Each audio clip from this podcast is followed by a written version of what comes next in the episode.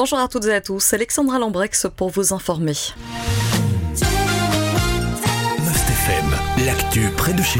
En province de Luxembourg, des garagistes arnaqueurs continuent de sévir dans le sud de la province, avertissent nos confrères de la Meuse dans leur page de ce lundi. Les premiers témoignages des faits remontent au mois d'avril, rappellent nos confrères. Une habitante du sud de la province, à la recherche d'une nouvelle voiture, pensait avoir fait une bonne affaire dans un garage. Le véhicule acheté par cette dame remplissait tous les critères. Le bémol, c'est que quelques jours après son achat, le véhicule a commencé à cumuler les problèmes techniques. À la suite d'une analyse du véhicule par des experts, le mauvais état de cette voiture a été confirmé à l'acheteuse. Ce scénario, elle n'est pas la seule à l'avoir connu, indiquent nos confrères de la Meuse. Un groupe Facebook a en effet été créé et les témoignages se multiplient sur ce groupe. Les garagistes à l'origine des ventes des véhicules défectueux, je cite, n'hésiteraient pas à falsifier les documents des véhicules d'occasion avant de les mettre en vente. Fin de citation. De nombreuses plaintes ont déjà été déposées à leur encontre au tribunal de première instance d'Arlon, mais ils n'ont pas mis un terme à leurs affaires pour autant. Deux garages sont concernés dans le sud de la province selon nos confrères. Leur fermeture a déjà été demandée à plusieurs reprises, mais jusqu'à présent, ces demandes n'ont pas obtenu gain de cause, souligne un avocat à nos confrères. À Ligny, en province de Namur, une première solution a été trouvée pour éviter les futures inondations dans la rue de la Tombe. Pour rappel, il y a deux ans, lors des inondations, plusieurs villages de Sombref ont été touchés. La commune s'était engagée à travailler sur le dossier pour trouver des solutions. Une première solution a donc été dégagée. Un ouvrage de rétention pour les eaux fluviales va être réalisé. La commune a pris contact avec celle de Fleurus pour établir ce projet.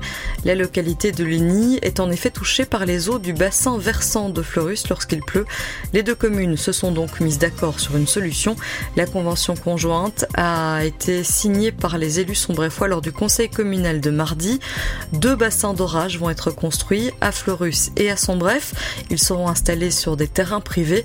Objectif donc soulager le bas de la localité de Ligny et notamment la rue de la Tombe.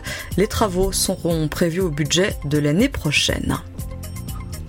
Et puis toujours dans la région, le parc éolien de Jean Blou et son bref va avoir droit à une opération de rajeunissement. Les mâts vont être remplacés.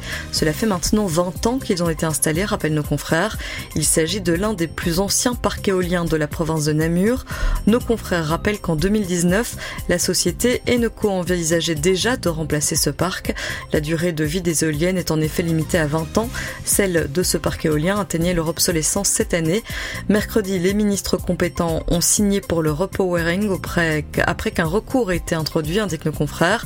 En 2019, ENCO a en effet fait face à un refus de permis de la part du fonctionnaire délégué et technique en cause le manque d'une étude concernant la proximité des radars de la Défense à Saint-Hubert et Beauvechin. Et puis à noter que la commune de Sombref avait aussi remis un avis défavorable pour ce projet. Un recours a donc été introduit et le document manquant apporté au dossier. Le nouveau permis a donc été signé mercredi. Les six éoliennes seront remplacées. La capacité totale sera d'un maximum de 25,2 MWh avec une puissance maximale de 4,2 MWh pour chacun des mâts. La production sera ainsi doublée. Plusieurs conditions ont été émises, notamment liées à la biodiversité, la faune et la flore. La sous-station de Grand Manil devra aussi être remplacée. C'est ce qu'indiquent nos confrères.